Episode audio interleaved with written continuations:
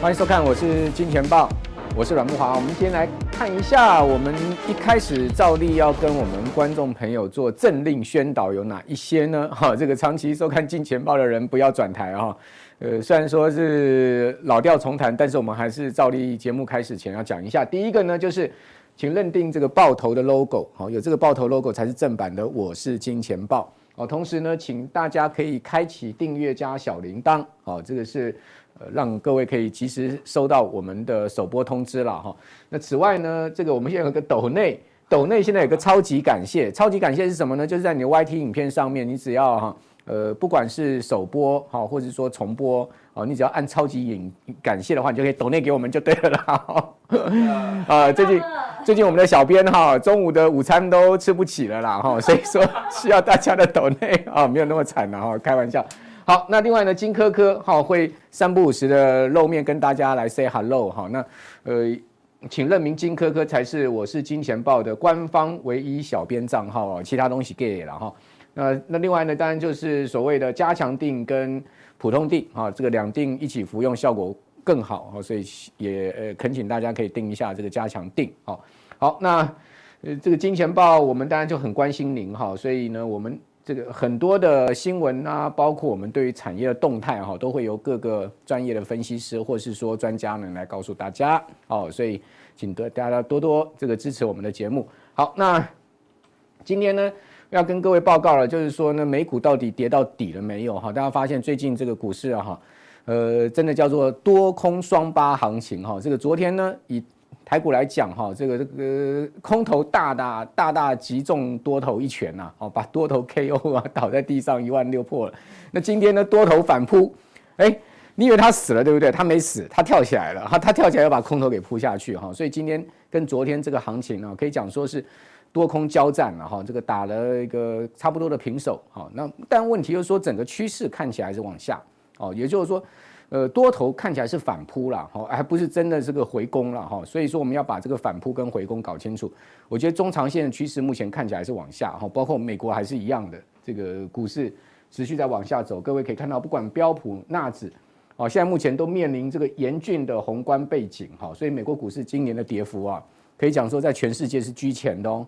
哦，这甚至比这个台股的跌幅大了很多哈，所以讲实在的，台股虽然是也是一个趋势往下，但至少哈，台股相对哈比美股硬挺很多了。哦，那此外我们可以看到，就是说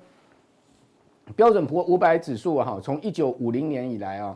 从高峰跌幅啊大于十五趴的哈历次的经验哈，我们可以看一下哈，这个一九五六年到一九五七年曾经跌了二十一趴，好，一九六一到一九六二哈，当年跌了这个二十八趴。一九六六年又跌了二十二趴，所以这个一九六零年代哈，这个股市表现的相当不好哈。这个一九六八到七零哈，这哇居然是跌了三十六趴哈。那一九七三到一九七四呢，好，这个是跌了四十八趴。那这一次的可以讲说是腰斩了哈。那一九七六到一九七八年哦，这个标普跌了二十趴。哦，一九八零年代好，这一九八零年好跌了十七趴。哦，八零到八二年跌二十七趴，八七年跌三三趴，九零年跌了十九趴，九八年呢跌十九趴。哦，两千年这一次的科技泡沫啊也很厉害哦，是是腰斩了哈，跌了四十九趴。哦，那二零零七年到二零零九年也跌了五十六趴，这个是次贷风暴哈，所以这两次大家可以看到这个股市都是腰斩哈。那二零一零年标普跌十六趴，二零一一年跌十九趴，二零一八年跌十十九趴，二零二零年就疫情当时啊，一个月标普跌了三十三趴哈，所以这个标普啊当时也是重挫。不过各位可以看到标普之后呢就大涨上来了哈，从大概差不多两千三百点哈，啊一路涨到这个今年的指数高点哈，是突破了呃四千点，还要再往上走哈，这个是相当大的一个涨幅了哈。那所以说，除了这些空头年以外，哈，那标普呢都是上涨的，哈。所以美国股市，各位可以看到，它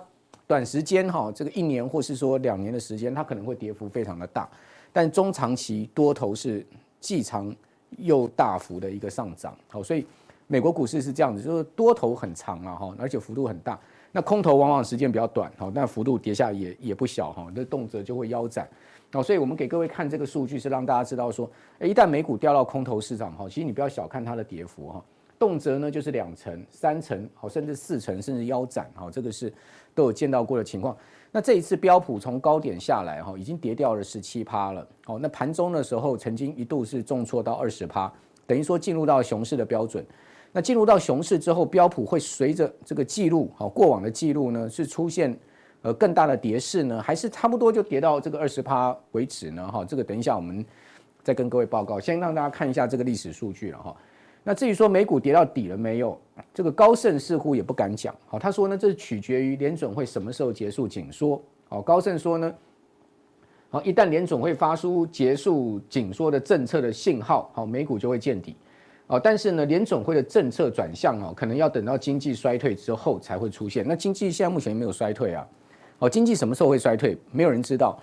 呃，非常有可能会明年出现。好，所以说是不是这个高盛已经跟市场讲说，那股市要跌到明年呢？好，这个经济出现衰退，好，联准会的政策信号好出现了这个结束紧缩，哦，股市才会见底。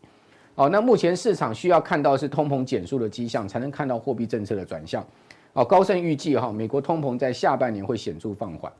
那高盛的策略师是说啊，历史上联准会货币政策紧缩，通常在股市真正触底前三个月啊就会结束啊。那但是 股市后面还这个政策发出来之后，股市三个月才会啊触底哈。那股市触底两个月之后呢，这个呃联总会就会转为宽松了哈，就是说它要降息了啦哈，这个意思就是这样。好，所以看起来这还没有要见底，好，就是高盛认为说还没有要见底，好，这所以。股市是今年下半年通膨放缓，好，是不是有机会哦出现比较明显的弹升？好，然后呢，到明年也可能出现经济衰退之后呢，政策转向，哦，才有可能见底。好，这个大概是高盛的看法。好，那至于说，呃，我个人的看法是这样哈，我们如果用台股加权指数来看哈，本波段从一一万八千六百一十九点一路下跌到一万五千六百一十六点，哈，这个波段大概跌了快三千点，你有没有发现哈？在这个波段下跌过程中，哈，呃，大盘都没有办法反弹回去这个季线的位置，好，也就是说季线呈现一个下降反压，好，那如果说季线这个下降反压啊不突破的话，恐怕我们现在要讲说大盘翻多，好，正式的翻多，恐怕时间还还尚早了，哈，就是说现在呃就要转为乐观，好，恐怕就是时间早了一点，好，至少要看到这个季线好被突破了，好，就是说。呃，指数不再破底之外呢，我们突破季线。我们来看到，就是说，在这一次大盘下跌有几个特征了哈。第一个呢，反弹呢，不但是不过季线，而且甚至是不过月线。哦，那季线是呈现下弯的一个空头格局。另外，大盘反弹多则十二个交易日，好，短则是六个交易日就结束了。好，那这一次的反弹哦，现在目前大概差不多已经进行到了七八个交易日，好，所以看起来还没有结束。也许这一波的反弹它可能走十二个交易日，好，那也到。十二个交易日的话，就换言之，就到这个周周末了哈，大概反弹就可能会遇到一个瓶颈，哦，那成交量呢明显萎缩，好，但是又没有出现窒息量，哦，过去我们常讲要见底量要窒息量，哦，通常要到头部量哈，甚至这个呃十分之一的量能，哦，这个如果我们讲说头部量以台股呃去年最高量单日可以到过七八千亿的量哈。那量缩到一千亿之下，我觉得可能就是一个长期的底部量或者是窒息量哦。那现在目前没有出现这样状况，好，虽然说量缩，但是没有窒息量。那融资余额减幅呢，也没有明显的超过大盘。好，融资有没有减？有减，好，但是它减幅呢，减肥的程度呢，没有超过大盘。大家可以看到，大盘这样下跌哈，融资哦在。这个地方有大减，好，这个地方也出现大减，但是这两天融资又出现增加的状况了，显示散户似乎还没有死心啊哈。我们常讲说，这个多呃多头不死啊，空头不止啊哈，大家应该有听过这句话哈。所以目前看起来在呃台股的筹码面、技术面上面，似乎还没有办法说服我哈。现在全面翻多了哈。那另外我们从这个基本面来看哈，这个这个礼拜公布出来一个非常重要数，就是四月外销订单，哎。居然出现了一个年月双减的情况，哦，这个年比衰退五点五趴之外呢，可以讲说比三月大幅的衰退，哈，大家可以看到三月的数字在这边，哈，那四月呢是掉到五百一十九亿，哦，那年增率的部分，资通讯产品出现了两成的衰减，哦，光学器材出现二十七趴的衰减，好，那呃电基本金属是八点八趴，机械是十一趴，哦，塑橡胶是七趴，那只有电子产品跟化学品是年增的哈，其他主要的呃几项接单产品呢，全部都出现明显的这个年比衰退。好，另外我们从主要接单地区来看，哈，美国其实是台湾最主要的接单地区。好，大家看美国的占比是三成了，哈，中国大陆、香港是二十三趴，欧洲是二十十八点二趴。那资通讯产品的部分，哈，美国占比也是最大，哈，三十九趴，接近四成。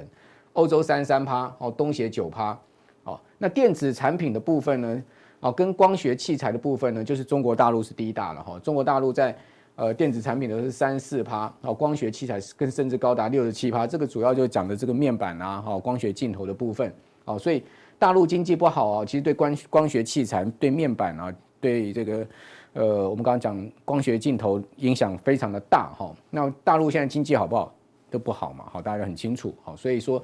呃，为什么这个光学器材衰退幅度这么大？哈，就因为中国大陆的情况。那至于说资通讯产品也是大幅衰退啊，就代表美国的这个接单其实也出现很明显在转弱了。因为美国是资通讯产品 number one 啊，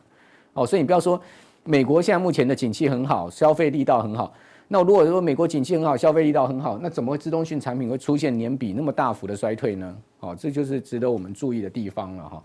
那另外，我们从外销订单跟这个实际出口金额来看，哈，大家可以看到，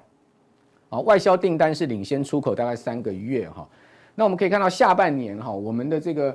外销订单，哈，它是持续往上升的哦。所以说，呃，外销订单在下半年它其实进入到一个很明显的一个高基期的情况，哈。那如果从四月就已经开始出现衰退，那下半年恐怕就一路衰退了。哦，这个现在目前看到的情况是这样子哦。哦，大家可以看到这个月比衰退。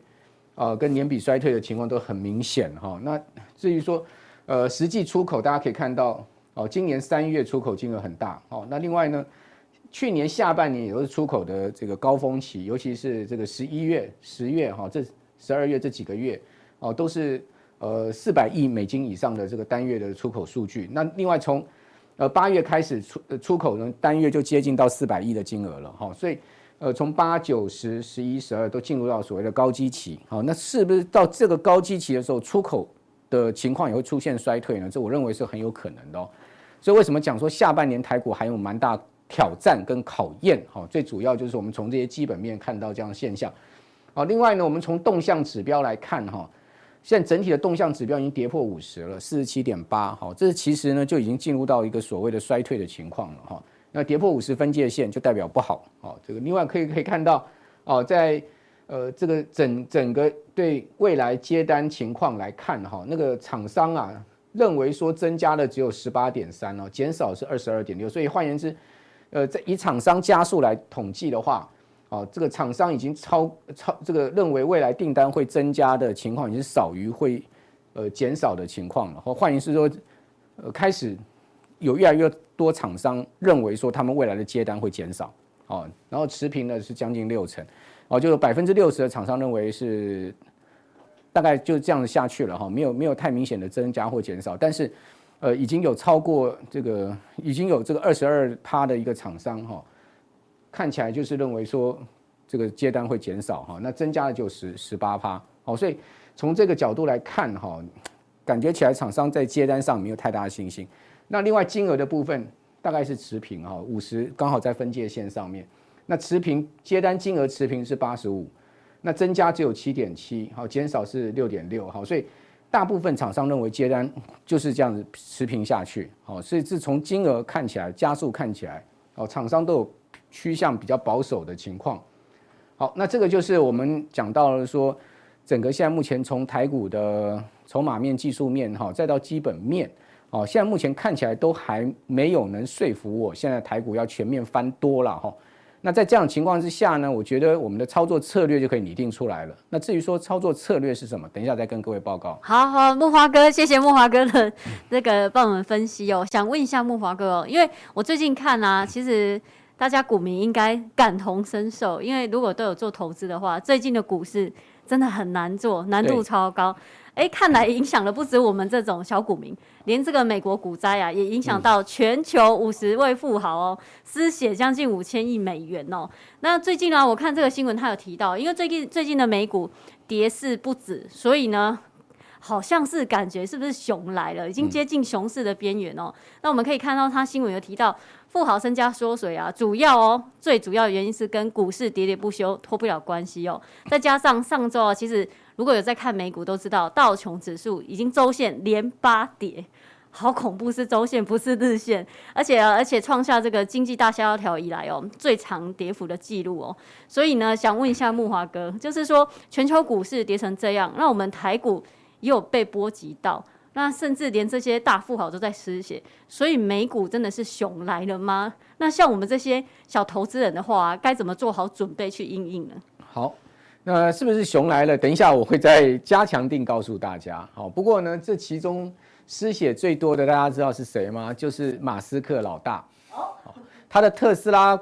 的股票呢，股价从一千两百块美金跌到剩六百多，啊，基本上这个特斯拉的已经是腰斩了。好，所以呢。他的身价已经是打对折，好，所以这个五千亿里面，他贡献是 number one 的哈。好，那至于说刚才金科科问到是不是美股真的是熊来了哈，这个等一下我们再告诉大家。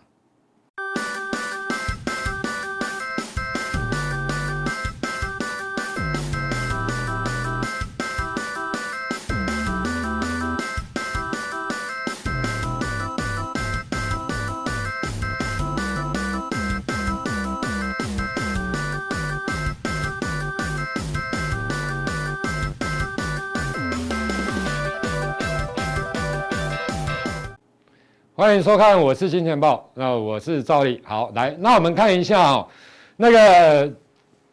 桥水的创始人哦，达利欧，他说什么？他说现金人是垃圾，股票更是垃圾。那他说还说什么？他说哦，他会选择在通膨严重的时候，他会选择房地产跟黄金等等这一些实物的资产啊。好，那其实我要讲的就是说。一般的人不是啊，一般的投资人来讲，你会看这个节目，我相信哦，当然你有现金啊，也有股票啦。那房地产的部分来讲，其实我说真的，也不是每个人都有房，都可以那些资金去买那么多的房地产。那另外一个啊，你去买黄金，当然啦，通膨的时候，黄金相对上来讲，它具有保值的一个效应，抗通膨的一个效应，当然是啊。可是说真的，黄金，你说这一波的黄金真的有涨很多吗？其实也没有。假如真的在大幅的去杠杆化的时候，其实黄金也是会跌。你比如说在零八年的时候，二零零八年那时候遇到所谓的一个金融海啸的时候，其实那时候黄金也曾经跌了一段之后，等到金融海啸慢慢的一个结束之后，其实整个黄金才又开始走多头的一个格局。所以我的意思说，其实大家也不用这么的悲观呐，哈，就是说也不有不用，因为他觉得 Fed 不能实现其希望的软着陆的部分，好，那这个就来了。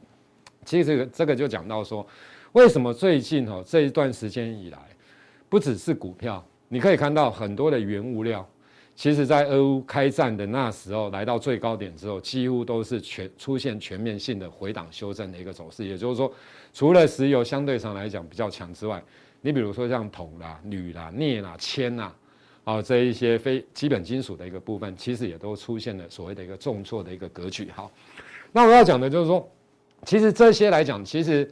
目前的尤其股票市场的部分，其实它已经在反映所谓停滞性通膨，甚至于，其实我个人认为，它也在反映大家预期到的未来的经济有可能不只是停滞性通膨，有可能会出现所谓经济衰退的一个现象。其实这个都已经在陆续的一个反应。好，那我要跟大家讲的就是说，当然以目前来讲的话，我想。在市场上悲观的时候，有时候你会看到很多的利空的消息的同时，就是说，当然有很空很多的利空。假如我们正面一点来想好了，当然有很多的利空才会导致成现在的股市跌成这样嘛。假如说都是全面性的利多，你相信股票会跌吗？不会嘛，因为未来的一定是未来的疑虑相对上来讲很大，所以导致成股票的一个下跌。好，那这当中来讲，当然你说未来的景气到底是停滞性通膨？还是真的会导致成经济衰退？我相信，连经济学家都不一定搞得懂啊，何况是我们。所以我们要怎样去做？我们要观察一些风险风险的指标的部分，其实上一次也有跟大家讲过。等一下我们再来回顾一下这些的风险指标到底现在发生了什么事，然后那我们去研判这个股市这个地方是不是有机会来进行筑底之后的一个震荡反弹的格局，还是说这个地方的指数真的马上又会破底，然后出现连续性的重挫？我想你观察这些的风险指标，对你来讲会是有帮助的，因为我们只是用这些的风险指标来进行，啊，就是说数个风险指标，然后来进行研判呐，哈，当然它有错的部分，可是我的意思说，毕竟越多数据显现它讲越好，那指数来讲，当然筑底或震荡反弹的机会比较大。那我要讲的说弱化了，可是呢，信心相对上来讲还是非常的脆弱。其实你问你周边的人。这个地方哦，你要叫他逢低买进比较简单，还是逢高去放空比较简单？我相信大部分人基本上应该都会选择逢高放空为主啦。逢低买进的意愿相对上来讲是比较薄弱一点点。好，等一下我再跟大家讲。那外资的期货的部分，当然它是净多单。好，那外资的期货至少净多单的话，代表它搞不好是一个多头的一个避险啊。哦，什么叫多头避险？就是说我怕现货哦，台股。反弹哦，就外资也怕台股反弹嘛，所以他先去买一些的期货啊，因为这样反弹至少他不会被卡嘎空手等等，然后之后再接下去买所谓的现货的部分，所以它进多单代表一个所谓多头避险的一个部分了哈。那台股假如这一波要出现比较震荡反弹的一个走势，或者是高点的部分，当然我相信半导体的全值股、IC 设计股、车用跟航运，因为这一波其实指指数见到一万一五六一六。这一波的低点的一个带动，其实最主要就是这些啦，半导体跟 IC 设计这些好出现了波段式的一个反弹，所以带动了指数脱离了一五六一六的一个低点的位置。那当然航运也是重要，因为它是传产股当中很重要的一个人气指标。短线的支撑一五八九二，好，就五月十九号。那压力的部分来讲的话，一六四九一到一六五六五零。因为这个地方五月六号有一个向下缺口，因为有跳空的向下缺口，相对上来讲那边会形成所谓的一个形态上的一个压力。那目前来讲，我觉得还是一样控制好持股比重，好择优来进行布局。好，那我们来看一下哈，我们来看一下下一章的部分。好，那一些的经济头条的部分来跟大家报告。你比如说像大陆好了，其实一开始有提到，比如说各国的央行好了，他认为提所谓打通膨当然是重要的。可是你会认为他为了把通膨打下来之后，把自己的经济也搞垮吗？我相信这些的央行的一个官员，基本上尤其是主席的部分，或者台湾的央行总裁好了，或或者费德的主席好了，你觉得他会因为打通膨而把整个经济打到真的大幅的衰退吗？我相信这样的机会，说真的不大了。哦，这这样的机会，说真的不大好。那我们来看。你比如说像大陆的国家统计局好了，其实它有这样的现象，大陆因为封城啊等等，所以让它的经济体现在出现了成长大幅趋缓的现象。所以它会做什么动作？它会做一些动作，比如说财政政策，比如说货币政策。大陆还是全球当中除了日本之外，大概目前还是在宽松货币的。好，那它也除了货币政策之外，它也要进行所谓的财政政策，好让它的经济。哦，可以哦，恢复比较所谓的一个成长增温的现象。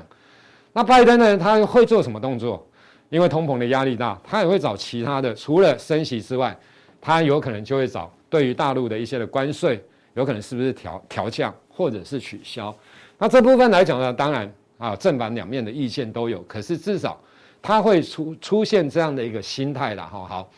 那另外的 ECB 的部分来讲，这个就要跟大家讲美元指数的部分。ECB 的部分来讲的话，七月份有可能就会开始升息，所以大家有没有看到美元指数的部分，最近来讲也出现了回档修正的一个走势。其实等一下讲到这边再跟大家讲。好，那另外的一个部分来讲，就是说现在当然有看多的，也有看空的，可是大部分说真的偏空的居多啦。好，偏空的居多，为什么？因为对于未来的部分，当你股市跌成这样子的时候，反映在未来的疑虑的状况之下，很多人其实。基本上大概都看股价在说话。只要你股价跌了，大家市场上的看法会越悲观。当你股价涨了，相反的，当你股价涨的时候，在冲冲高的过程当中，大家的看法会更乐观。好，所以现在我相信，你像大摩他说一些的企业的未来的展望调降啊，未来的经济这个都确实啊，哈，这个都，那他说有可能指数再跌五到，这个算少的啦，哈，这个算少的，有的觉得还会跌三十趴、四十趴等等啊，哈，这个真的算客气的，哈，有的人真的不是那么客气了，哈，那这个算好的，哈，摩根大通他觉得哦有可能会消散，所以我想这个意思是说，其实任何的时间点。哦，多跟空的看法，其实它都是有的，好、哦，它都是有的。那大家只是说在去寻找一些哦佐证的部分呢，哈、哦，就是说你看到这些的经济的状况的变化，一些指标，哦，我们来进行所谓的一个研判的部分。兆立哥，兆立哥，好来，不好意思，我想请问一下哦，今天看到一个新闻啊，FED 传秋后暂停升息，那我想说，因为最近的通膨压力很大，然后感觉到 FED 是不是怕一次把泡沫戳破，所以暂缓升息？那如果说在台股多重利空之下，是否可以改变空头的趋势呢？好，没错，来，我想因为哈，其实来这个就重要了废的传秋后暂停升升息然后，那到底是什么样的状况？来，我跟大家报告，我们先看一下啊，因为这也是今天非常大的一个头条。那偏鸽派的啊，这波斯提克他说什么？九月会议暂缓升息之后，应该是合理，意思就是说六七月各升息两码，然后等到。九月开会的时候，我们来看一下当时的经济状况，到底通膨还是不是非常的压力非常的大等等，经济的状况是怎样子，我们再来决定未来啊升息的次数等等要怎么去做。好，那另外的这个啊大鹰派的部分，布拉德他当然就很简单，他的意思就是说我尽量把升息升得高一点，那快速的升息当然有可能会产生经济的破坏力更大，那他没有关系。那等到经济破坏的时候，我们再来降息啊。那这个是他的看法了哈。可是他也认为，明年就有可能会有降息的空间。当然，这种看法相对上来讲，这种是我个人觉得啦。费德的央行要这样大幅的升息完之后，再大幅的降息，我觉得这个说真的，这种波动太大了哈。对整个经济体来讲，其实不见得是好事。那另外的这个乔治的部分，他认为其实看法来讲的话，其实跟波斯提克差不多好。那其实这重要的，大家有没有发现，在今天以前，大家认为费德的升息的部分来讲的话，哦，其实应该会非常的鹰派。那自从这个昨天的新闻出来之后，我们来看一下，我们来看一下佐证要看什么东西，就是说你看到的这些新闻，你刚刚看到的这些新闻，那市场的反应到底是如何，而不是说我们看了这则新闻之后，我们自己在乱想，因为自己乱想没有用，你要去看一些可以帮助你。哦，去判断的一些的指标，所以才说有什么指标相对上来讲是重要。好，那我们来看，讲完之后，然后我们就去看 FedWatch 的部分。这是今年十二月哦，预期今年十二月升息的次数。这个你来看哦，二点五到二点七五趴哦，现在是零点七五到一趴。换句话说，就是到今年底的时候是二点五到二点七五，有六十一趴是觉得是这样。在一天之前的时候，你知不知道还没讲这些话，这些人还没出现讲这些话的时候，那时候五十趴，当然把一天前五十趴，他是认为是三三点零到三点二五，好，就是二点七五到三呐，哈，就以年底来讲啊，好，以十二月十四号来讲，现在讲的那一席话是是二点五到二点七五，有六十一趴，那在一天前的时候，最高五十趴的时候是二点七五到三趴，所以等于什么？讲了这席话之后，市场认为到年底会比之前预期的少一码的水准，我就认为它会少一码。那这个来看的话，其实这个是到明年的三月的时候，也是二点七五，啊，这个是二点七五到三趴的水准。之前大家认为是三三点零到三点二五趴，也就是说一样也是少一码，哦，也是少一码。好来，那这个也一样啊，哈，就是。二点七五到三三趴的水准，那这个也是二点七五到三趴的水准啊。换句话说，就是说，他讲完这些话之后，市场自动啊认为升息的码数真的会少一码的一个水准，好，少一码的水准。好，那来我跟大家报告，刚刚一开始提到的，等一下我们再来看哦，所谓的一个 Fed 的部分。好，所以就是说，市场它现在开始真的认为升息的部分来讲的话，会有稍微的一个减少。那假如稍微的减少的话，其实说真的，之前因为大家认为升息的压力很大，所以很多的股票跌了一大段，因为进行本益比的修正等等，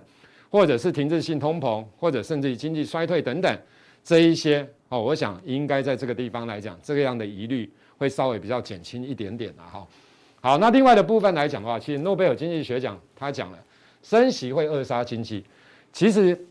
不要他讲，我相信很多人都知道，这一次的升，这一次的通膨可以这么高哦，除了、哦，除了因为其实有一个很重要的一个原因啊，就是俄乌战争啊，好或断链的问题，或者是中国封城的问题所产生的哦，所以断断链的部分、供给的部分出现大幅的减少，所以导致成。整个通膨压力的大幅的升高，那在这样的情况之下，其实升息是没有办法去解决供应链的断链的问题。它有办法去压抑需求，可是供给端他没有办法解决。你说诺贝尔经济学奖得主他知道这样，你说费德的主席，还有其他国家的这些央行的啊，不管主席啊等等这些官员，你觉得他会不知道吗？他当然也知道。所以我要讲的意思就是说，其实。央行费德的部分来讲，其实他真的也知道，我一直大幅的去升息的状况之下，真的很鹰派的去升息的状况之下，其实对于自己的经济体杀伤力是更大的。所以我相信他到一个阶段的时候，比如说在这个时间点，他为什么有些官员开始稍微鸽派的出来喊话？我个人觉得啦，因为指数跌到这边，相对上来讲，真的已经跌一段了。很多的，其实这一波的美股谁跌最重？其实你可以看到，有一些疫情受惠、之前受惠的股票，这些因为享受比较高的本益比下修了；还有一些 space 的股票，在台湾就是如同借壳上市的股票，这些很多都是亏损的股票。以前都认为新创的公司、未来有梦的公司，结果这一些呢，有的都不止腰斩，有的甚至跌了七八成。我就说这些的股票，其实它也进行了所谓本益比的下修。那这样的状况之下，短时间要再产生所谓的泡沫，然后之后这就整个泡沫来讲的话，其实它也有稍微的把它刺破了啦，哦，刺破。所以我个人觉得这个地方真的在短时间要连续性重挫的风险，相对上来讲是比较小。好，那另外一块来看的话，其实就是企业内部的人士来讲的话，其实这个月哦已经有开始出现买回自家的一个股票的部分，那往往。当这种情形产生的话，因为内部人士毕竟他是最懂自己本身的一个公司，只要这些慢慢的越来越多人内部人买进的话，我想对于股市哦落底相对上来讲也是比较有利的啦哈。那当然这部分来讲，你比如说在什么时候出现过？二零二零年三月哦那时候也出现过。那现在来讲，今年的五月也出现了。那另外的三月份哦，那另外一个。在五月份的部分来讲的话，其实也出现过哦，所以还有另外一个，在二零一五年八月，你可以自己去对照了哈。二零一五年八月，这时候也来到相对的低档。二零一八年底的时候，这个地方也都来到低档之后，你去看那时候的线型，到低档之后都开始出现了一波强劲的一个反弹的一个走势。那这些内内部的人士在今年的五月份啊也开始啊买进的人数比卖出的人多好。那另外一个很重要，一开始所提到的。这些指标的部分，你看一下美元指数慢慢的回档修正了。那美元指数其实之前为什么出现大幅的升值？其实很重要的一个因素，除了美国的升息之外，鹰派的升息之外，另外一个就是市场的资金其实大大幅的去杠杆化，因为他怕美元一直升，所以变卖了其他的国家的资产等等，啊，把它转换成到美元，有可能会回到美国去，因为美元。因为美国的部分来讲，鹰派的升息，可是到现在大家有没有发现，慢慢的回档修正了？因为大家之后发现，其实其他的国家也在升息啊，就如同欧元也在升息啊，七月即将要升息，也不是只有欧元，南韩也在升息，澳洲也在升息，一堆国家都准备在升息啊，甚至已经有的在，所以我相信短时间只要不要再过这个高点，其实资金去杠杆化的力道，它已经告诉我们减弱。